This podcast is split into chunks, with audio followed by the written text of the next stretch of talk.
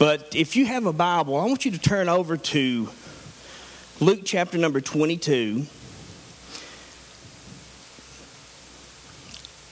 Luke 22, and then hold your place there, and then we're going to flip over to 1 Peter chapter 3 after we read this. But as you're turning there, let's just pray. Father, thank you for the privilege of being here in your presence. Thank you for the Word of God. Thank you for the people of God. Thank you for the presence of God. We, we bless you, Lord, and we worship you. I pray that you would speak to us today. Cause the word to come alive in our hearts, sharpen our spirits, strengthen us, Lord. Help us to draw near and close to you. Help us to love you more, to love you better, to love you first, to love you most. God, I just pray your blessing upon your word this morning in Jesus' name. And everybody said, Amen. I want to talk to all of us, and specifically with the graduating seniors. You know, I wanted to preach um, something that is just super encouraging, super motivating, inspiring, all of those things, but the Lord kept laying on my spirit This subject of shaking, like Clay was talking about, now more than ever, things are starting to shake, and they're going to shake increasingly more violently as the coming of the Lord approaches. I'm excited for these seniors, but I'm also burdened for them. I'm excited about the future but I'm also concerned about it for folks as well. If you read any books, if you look at any of the research that's been done concerning uh, the next generation, there is an all out attack upon them that is multi layered, multi leveled, from the cradle to the grave strategy to not just attack this generation, but to completely destroy the generation. And I believe it's because the devil sees the potential of what they may be, what they can be, what they will be if they're not hindered. But let's read before I get too far into this. Luke chapter number 22. We're going to start reading at verse 31. Jesus is speaking to Simon Peter in this verse, and he says, And the Lord said, Simon, Simon.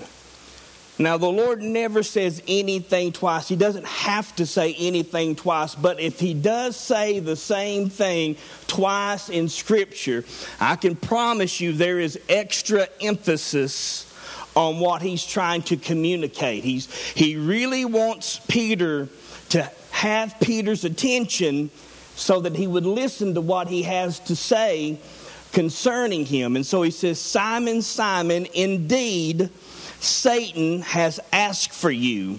The King James translation says, has desired you, that he may sift you as wheat. But I have prayed for you. Now, notice what he prays for. He doesn't pray that he doesn't have to go through trials. He doesn't pray that he would overcome adversity. He doesn't pray that he would escape uh, temptation, he prays specifically for Peter in one specific area. And notice what he says here I have prayed for you that your faith should not fail. And when you return to me, strengthen the brethren. Satan has desired to have you that he may sift you as wheat, but I've prayed for you that your faith should not fail. Now, 1 Peter chapter number 1, verse 15 says, But sanctify the Lord God in your hearts, and always be ready to give a defense to everyone who asks you a reason for the hope that is in you with meekness and fear. Sanctify the Lord God in your hearts, and always be ready to give a defense to everyone who asks you a reason for the hope that is in you. I want to talk to you for a few minutes on when our faith is challenged.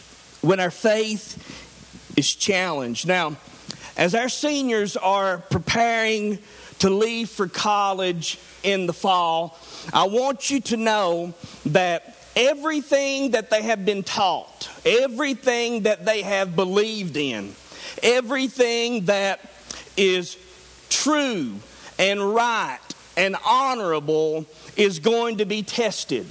Not just tested, but it's going to be severely tested.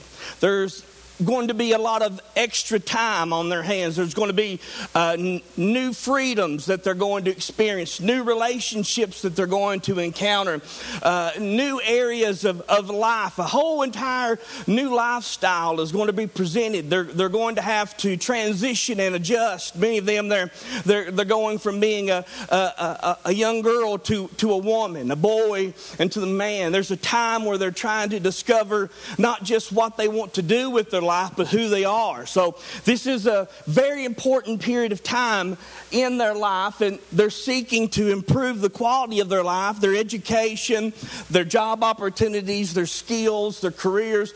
All of these things are, are major, major issues in their life, and they're going to take their first step into that starting in the fall. But everything that they know to be true and right and honorable, everything that they've taught, everything that, that they have believed in, they've learned, and especially their faith. Their faith is going to be tested like it has never been tested before in their lives. Everything that they have viewed as holy and sacred, they're going to be challenged, it's going to be scrutinized. Everything that they have viewed, the way that they view things like morality, sexuality, um, uh, abortion, uh, the existence of God, absolute truth, all of those things are going to be challenged and specifically attacked. Eternally significant issues are going to be challenged, they're going to be uh, put on display, they're going to have to decide what they're going to do, if they're going to stand, they're going to be at crossroads at other areas of their life, and, and if they don't have a firm foundation on the Word of God, my concern is that they might fall away. I mean, one year specifically, I was thinking about this. One year specifically, we had around 36 seniors graduate uh, in, in our church. And they were brilliant, beautiful young people, incredible potential. And I got to thinking about this the other day, and as I was thinking about this, I know of multiple double digits uh, uh, uh, concerning this group of, of young people that graduated high school, went on to college, that they are no longer going to church at all. And not just that, there's a handful of them that have renounced the faith. They have renounced faith in Jesus. They, they label themselves as either atheists or agnostics. Uh, these people that were raised in church, these people that uh, know what it's like to, pr- people who have read the Bible, you, you know the, the quality of their life, you know the evidence, you see the truth of, uh, by the way that they live their life. They are no longer in church. They are renounced the faith, they have renounced Jesus, they've renounced uh, religion as a whole, and, and they label themselves or consider themselves atheists or agnostics. But this group of young people that we have that have graduated, as they transition into college life, everything that they've been taught, that they've built their life and their faith upon, is going to be violently shaken to the point that they're going to be forced to make decisions, and we must pray that they make the right decisions, that their foundation in the faith is strong enough to endure and persist and to battle through so that they do not lose their faith. Jesus prays for Peter and he says, Satan has targeted you. He has a desire for you. His desire is to sift you, his desire is to cause you to walk away, to fall away from the faith. He said, But I pray for you that your faith not fail. Specifically, we need to be praying for our young people that their faith not fail because, again, everything that they believe theologically, doctrinally, everything that they've been taught from Sunday school and Bible school and children's church and youth ministry and in adult church, everything that they've been taught is going to be challenged, scrutinized, and attacked. And if they don't have a firm foundation, they may fall away. They may walk away. They may renounce the faith. Now, the reason I'm saying this is because it's happened all throughout history. Great universities like Harvard and Yale, Princeton, Columbia, uh, all of these these education institutions, these colleges, these universities, they were founded for the specific purpose of propagating the gospel throughout America. These universities that were founded upon the Word of God these universities that were built for the purpose, that have vision, their goal, their, their, their highest priority was to spread the gospel throughout all of America. Now, today, in 2019, they have abandoned the faith. They have now become the most secular, the most liberal, the most anti God institutions in our nation. They have committed apostasy. They have uh, walked away. They have fallen away. They have detached themselves. They have renounced themselves. They are becoming some of the most anti God institutions in our nation. And they have fallen away and even walked away from the faith. But what I'm talking about is not just something that applies to seniors, to our young people, to our graduates. It applies to every one of us here because sometime in the future, a day is coming when all of us will have to know what we believe, why we believe it, and in whom we believe. It's not enough to, to have sound doctrine, to know sound doctrine, to know right doctrine, to have right theology, to, to know how to operate in the context of, of church. Church can create a culture where we know how to respond, we know what to say, we can become very, very uh, comfortable in the environment of church, but there's a whole different thing when it comes to knowing who Jesus is. It's possible to know the book of the Lord and not necessarily know the Lord of the book. The Apostle Paul said, I know in whom I have believed. He, he not just had right theology, right doctrine, right revelation. He wrote two thirds of the New Testament, but he said, I know the one that this whole thing is wrapped up in and who this whole thing is completely about. And so the day is coming when we're going to have to know not just what we believe, but in whom we believe. That's why Jude wrote in verse 3 of the book of Jude, he said, I have written to warn you, listen, I have written to warn you about this, that you should earnestly contend for the faith. He said, I wrote this to warn you. And I'm issuing a warning today not out of a, a, a fear, a, a, fearful spirit. I'm not trying to scare you. I'm not trying to uh, manipulate you through fear. But I am, I feel strongly in my spirit that I need to warn you that your faith is going to be tested. Your faith is going to be challenged. Your faith is going to be put into question. And you're going to experience attacks like you've never experienced in your life. And I won't explain this to you here here uh, just in a minute. But he said, we have to earnestly contend for the faith. Now, the faith that he's talking about is not just saving faith in the Lord Jesus Christ. See, a lot of people view Christianity as a ticket to heaven. That's all they consider it. You know, they, they come to church because they want to go to heaven. They come to church because uh, the Bible says they ought to come to church. They made Christianity a single issue that is wrapped up in getting to go to heaven.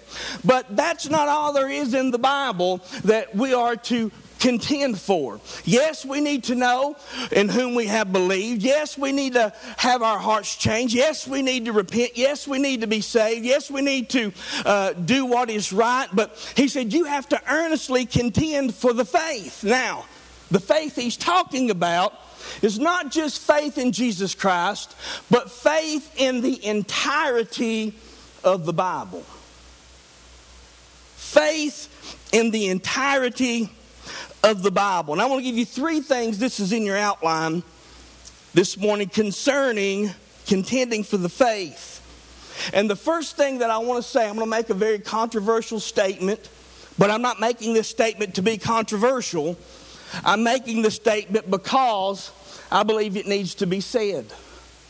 The first thing I want to talk about, if you can put that slide up if it's working, is the danger of falling away. Now, I'm not a debater. I used to be a debater, but I'm no longer a debater because the truth is, when we debate things among Christians, when brothers fight brothers, only the devil wins. Okay? But there is a group of people that believe that once somebody gets saved, that they are eternally secure forever. Now, hear me out. Another way of saying it is once saved, always saved. Now, hear my heart when I say this. I want to believe that is true. I really do. I really want to believe that that is truth.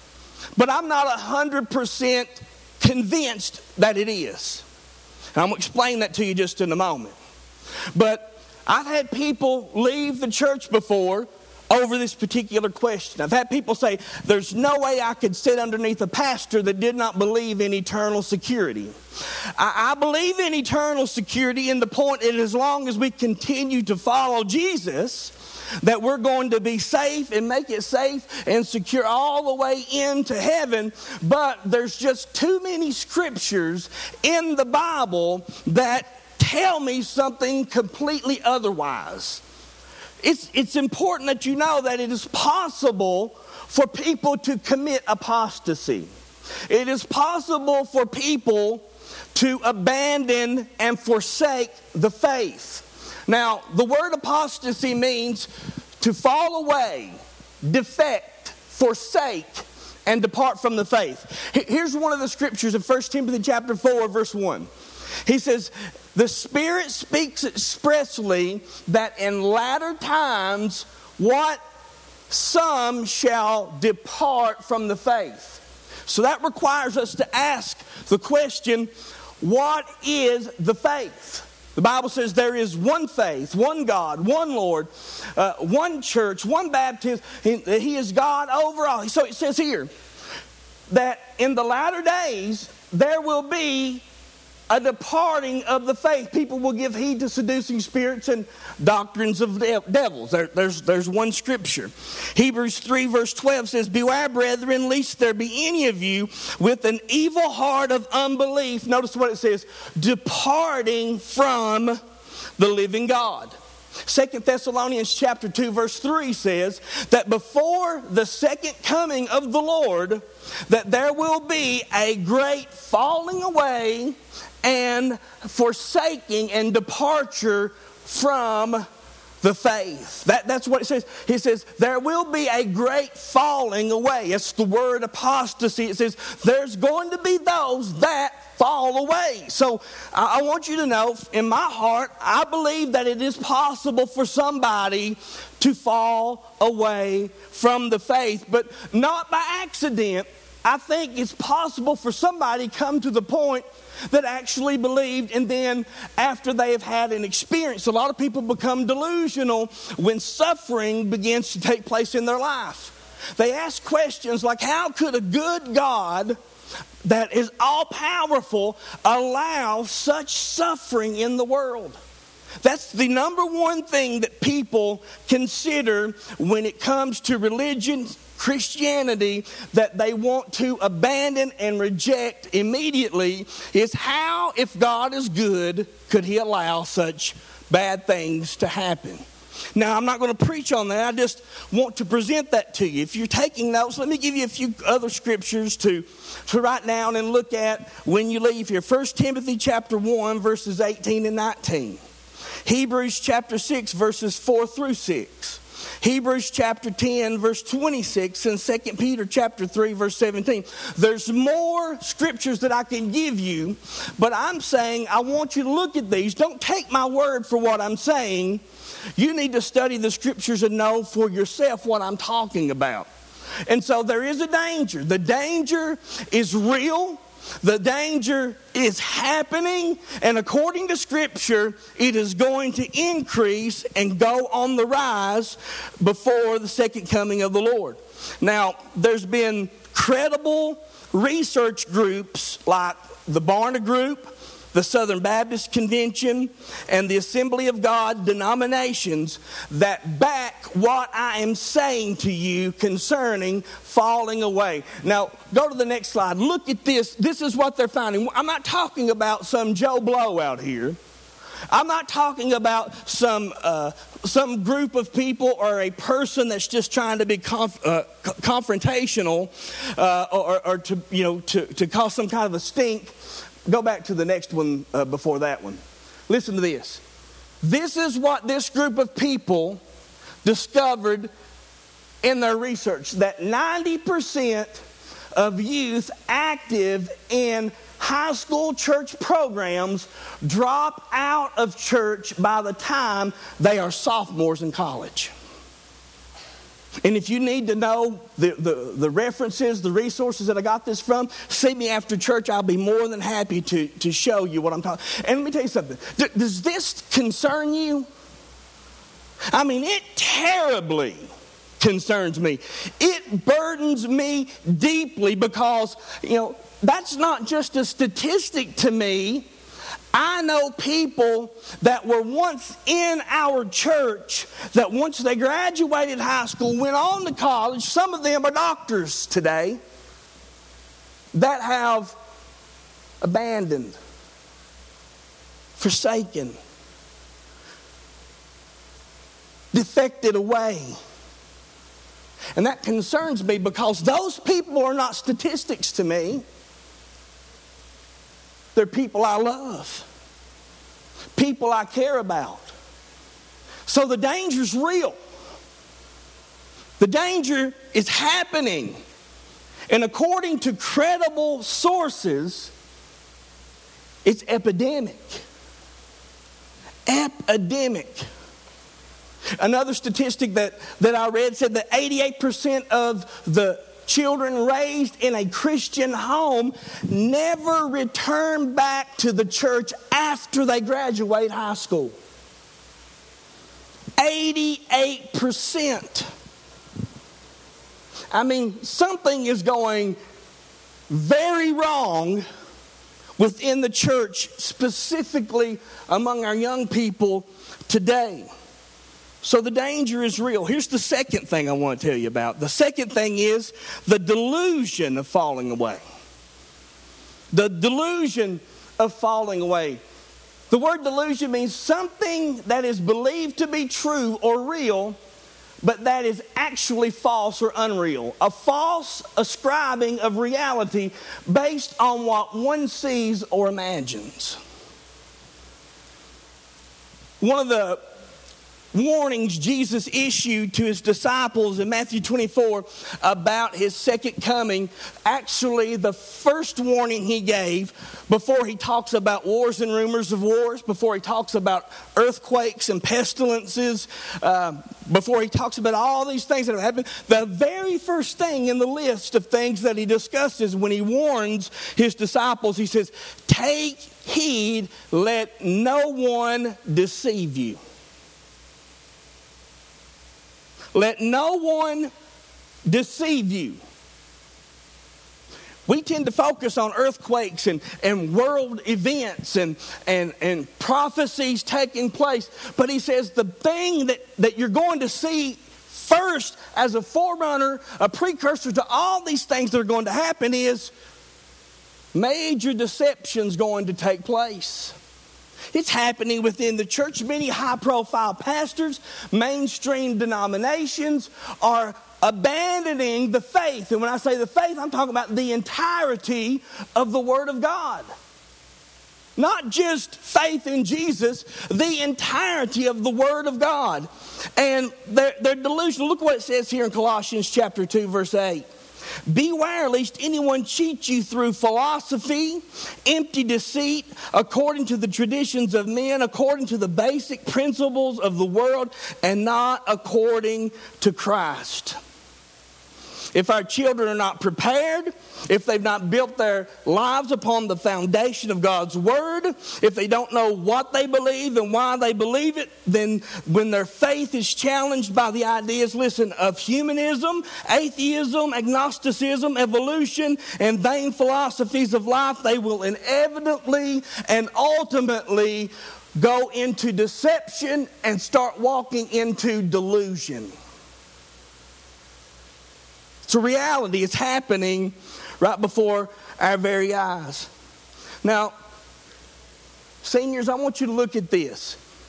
I know you guys are going to different colleges, and sometimes we think that when we're in the Bible Belt that we don't have anything to worry about, and that could be farther from the truth. Look at these statistics among college professors. Around 25% of college professors are professing atheists or agnostics.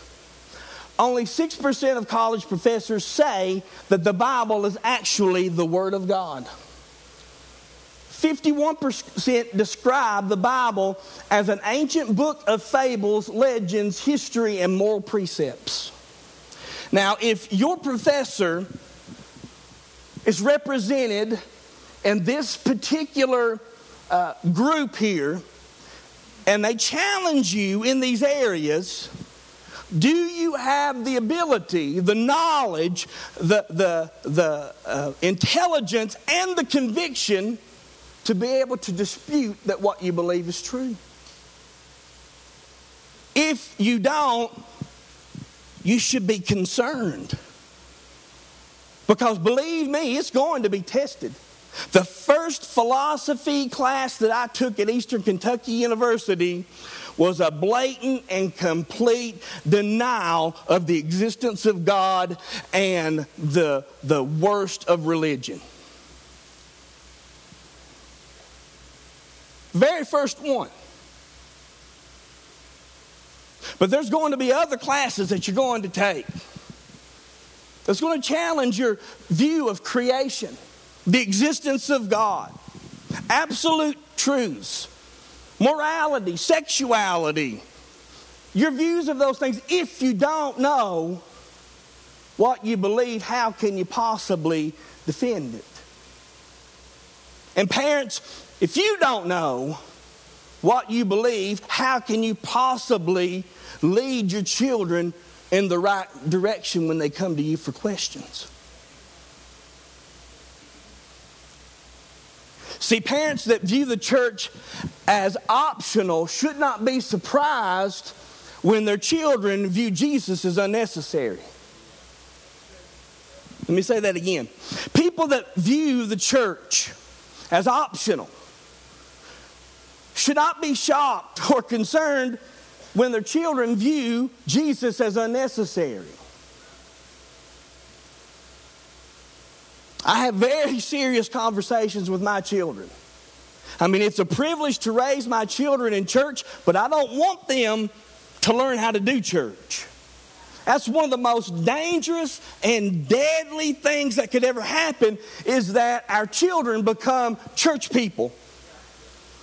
They become religious. They know how to blend in, to go through the motions. See, right now you're in a, a safe, comfortable place. But when your faith is put on the spot, when your faith is challenged, when somebody comes up and confronts you about what you believe, and your child comes to you and says, This is what my professor said, that the Bible is just this and blah, blah, blah, blah, blah, and religion is, uh, is caused more problems and, and, and hurt more people than, than any of the wars that have ever happened. Can you explain to them why that is wrong? Can you defend the faith? If not, I would take a serious look within my own self and see if you're where you need to be with the Lord. Or if you just learned how to do church. Because the thing is this The Bible teaches us that we reproduce after our own kind. Question is, what kind are you? What kind are you? Now, I'm not trying to blast you, but I am trying to awaken you that this is a real reality that's happened. It's dangerous, and delusion actually, literally, it happens. Now, this is what Paul said in the verses prior to that. Here's the solution to not being deceived by philosophies of men, by tradition of men, by, by vain philosophies, by, by hearing a secular, humanistic kind of, uh, uh, uh of teaching. He says this As you therefore receive Christ Jesus the Lord, so walk also in him being rooted and built up in him and established in the faith, as you have been taught, abounding in it with thanksgiving. So the question is this young people and adults alike, are you rooted, grounded, and established in the faith? That is your only hope. That is your only option. It's your only opportunity is being rooted, grounded, established in the faith. Because just like Jesus prayed for Peter, he said, Satan desires to have you that he may sift you as wheat. I can promise you, parents, that's exactly what he is saying to us today concerning our children. And the question is when Satan goes after your children, what are you going to do about it? It's just, it's a real reality. Again, I wanted to preach something different, but this is what I felt like the Lord laid on my heart. Now, here's the last thing the danger of falling away, the delusion falling away, and the defense of falling away, against falling away. Sooner or later, you're going to have to defend what you believe. All of us. And when was the last time you have been confronted by somebody that believed contrary to you and you were able to do what 1 Peter 3:15 says. Now, the last part of that scripture, let's just read it, but sanctify the Lord God in your hearts and always be ready to give a defense to everyone who asks you the reason for the hope that is in you, which it says in meekness and fear. In other words, don't get all puffed up in your religious pride and give people a piece of your Christian mind because you'll just turn them off and you will just drive them farther away. But says you need to be ready to give a defense. Coming to church, listening to preaching, singing songs does not prepare you to make a defense. You have to do that by your own individual efforts. You have to prepare your own self. You have to be ready your own self. There's four things here. This is our defense. Number one, or A, study the faith.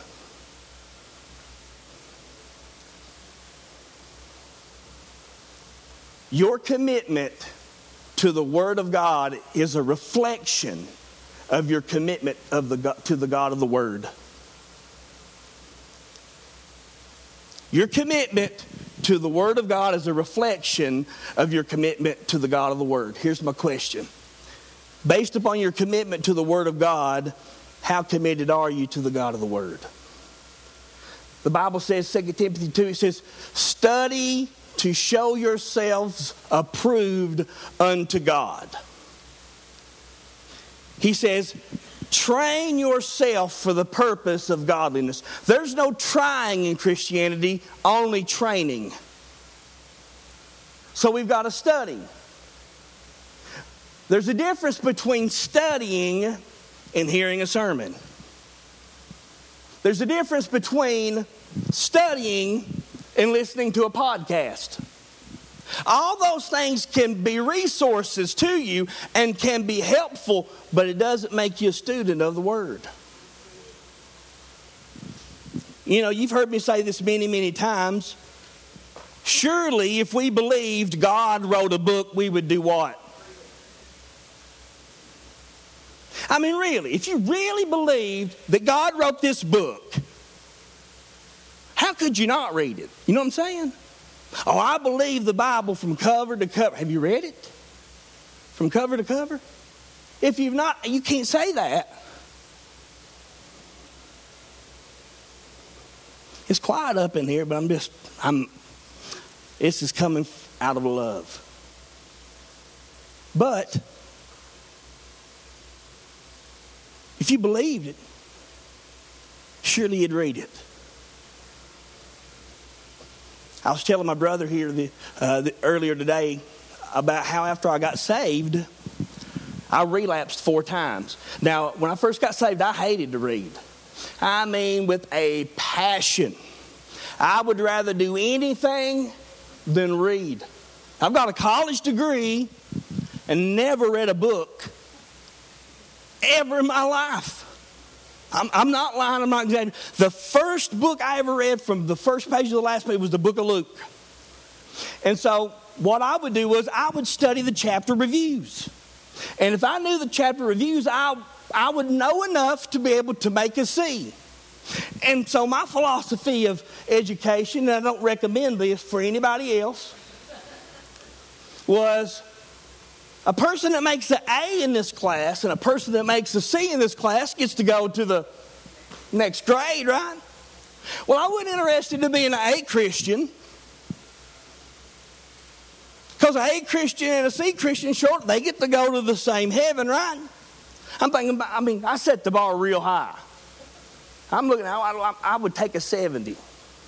70, that, that would get me through that. And so here's what I said me being in my own brilliance just got saved, never read the Bible. I said to myself, it's even funnier when I think about it. Here's what I'm going to do I know everything in the Bible has happened up until the book of Revelation, which is the chapter review. So I thought, I will read the chapter review. Gets better. In King James Version so I'll be ready when any kind of test or temptation comes my way. Well, I get about eight, ten chapters in, and I start reading about ten headed monsters, bowls of wrath, vials of this, and I'm going, I ain't even saved. I'm worse off now than when I first started to read. And then I almost made these famous last words. I said, I'm going to try to do this without reading the Bible. You can let me know how that works out for you. But I relapsed four times after that. But I really love Jesus. But I got broken down to the point to where, you know what? I do not want to be a hypocrite. I wasn't a hypocrite when I served the devil. I was wholehearted, completely devoted. Listen, when I got saved, the devil called a meeting in hell and told the demons, We've lost a good man today. I was as shocked as they were, I can promise you that much. And I said, If I can't be the same way for Jesus, then I'm not going to do this at all. I'm going to go back to living the way that I did before. Because if I'm going to give my life to Jesus, I'm going to give my life to Jesus. He deserves it. And then I remember the first time I ever felt God speak to me, I was substitute teaching for Pat Burchell in a computer class. And I felt like God said to me, again, I had no Bible knowledge, Nothing about God speaking. I, nobody taught me none of this stuff. But I felt God say, said, Won't you read about my life? And I went, I mean, I'm walking down the hall. I mean, I can see it right now, plain as day. I'm walking down the hall to go to lunch. I mean, and I stopped right in the middle of the hall and went, What in the world was that? I mean, yeah, think about this. I never had a biblical thought in my life. I never thought about anything. And it blew my mind. I went, and I went, I know that didn't come from me. Again, I'm smart. I knew that didn't come from me. I sure know it didn't come from the devil. And that moment changed my life because as soon as I committed reading the Bible, to reading the Bible, I never relapsed again. That's how much confidence I have in the Word of God. Is that anybody that is genuinely open minded enough, seeking truth, if they will open up the pages with an unbiased, undiluted mindset and an open heartedness to truth, there's no doubt in my mind that 100% will be saved because the Word of God is just that life transforming. So we got to study it. Second thing is, we got to show it. The Bible says faith without works is what? If you want to gauge what you believe, you can gauge it by this. You only live what you believe, everything else is just religious talk. You only believe what you live. Because the faith you show is the faith you know. If there's no faith shown in the way you live your life, it's probably because there's no faith in your heart. Because faith in the heart produces fruit in your life. So we got to study it, we've got to show it. Number three, we got to stand for it. A day's coming when it's going to cost you something to be a Christian. It's going to, it's going to require you to take a stand. And for you to stand for truth, you are going to be labeled as a bigot, a hate monger, prejudice, racist, whatever. You're going to be named, you're going to be, you're going to be labeled because here's the truth. Truth sounds like hate to people who hate truth. but you're going to have to stand for it. It's going to cost you something. Here's the last thing. The last thing is you got to share it. Paul wrote in Romans 1:16, "For I'm not ashamed of the gospel of Christ."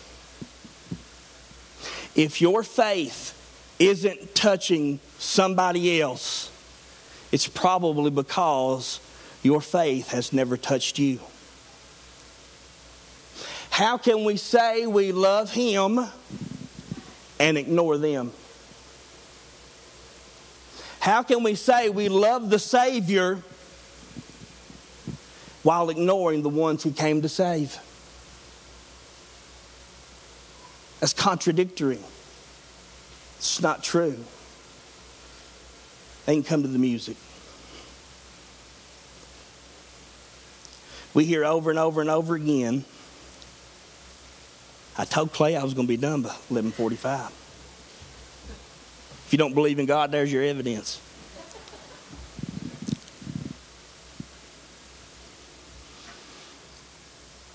The question is it's not were you saved? The question is are you saved? And when it comes to the faith, the scripture says, examine yourself and see if you are in the faith. I mean, I could preach a whole message on, on just statistics alone. But statistics doesn't change anybody, God does. So the question is this When your faith is challenged, will you be able to defend it?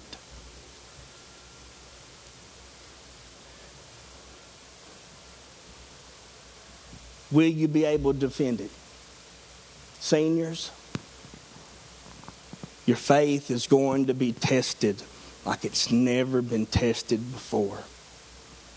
And parents, if there's ever a time for us to be serious about our relationship with God and serious about raising our children in the ways of God and being able to be there for our children when they have questions, it's right now. I just showed you 90% of the teenagers that are a part of church programs in high school never return back to church after their sophomore year of college. That should concern you.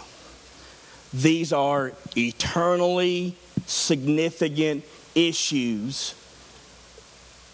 And there's nothing I can say to you that would make it any more serious than what I can tell you right now. So we need to pray for them. We need to teach them. We need to be that example to them. And I know we've got some great young people honorable, godly, love Jesus. But just because you're godly, you love Jesus, and, and you've been raised in church doesn't mean that you're not going to be tested when you leave. As you transition into college life, your faith is going to be put to the test like it's never been put to the test. And I don't want you to go in there blindfolded. And I didn't want to come this morning and, and just give you some happy, you know, watered down, you know, thumbs up message, although I want to encourage you. I want to celebrate with you, but I also, we know that love wins, but love also warns. And so I want to give you those things and we want to pray for you. But before we do that, let's just all stand. I'm going to pray. And I'm going to open up the front for those of you that want to pray yourselves, and then we're going to transition into the gifts presentation, and then we're going to pray for our seniors. We'll be dismissed. Let's pray, Father. I feel your spirit. I sense your spirit.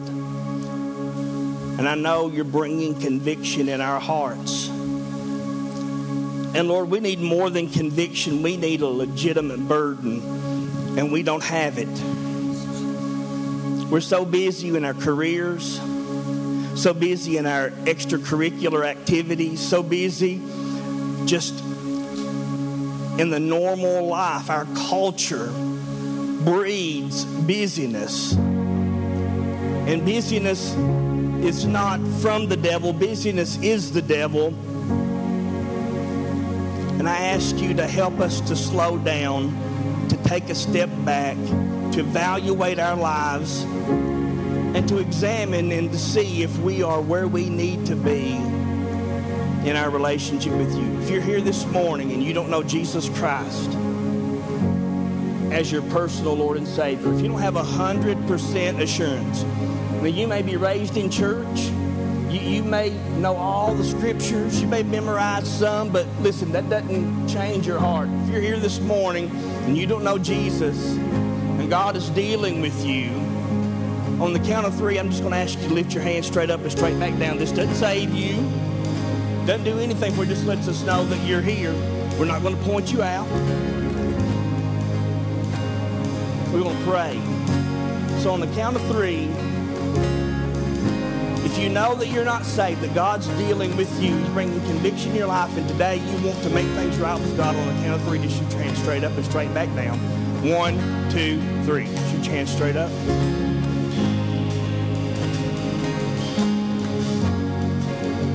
Amen. The rest of you. Are you able to defend the faith?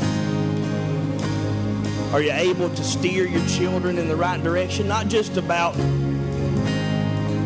moral issues, not just about love. I'm talking about the faith. They're going to sing a song. I'm going to open this up for prayer.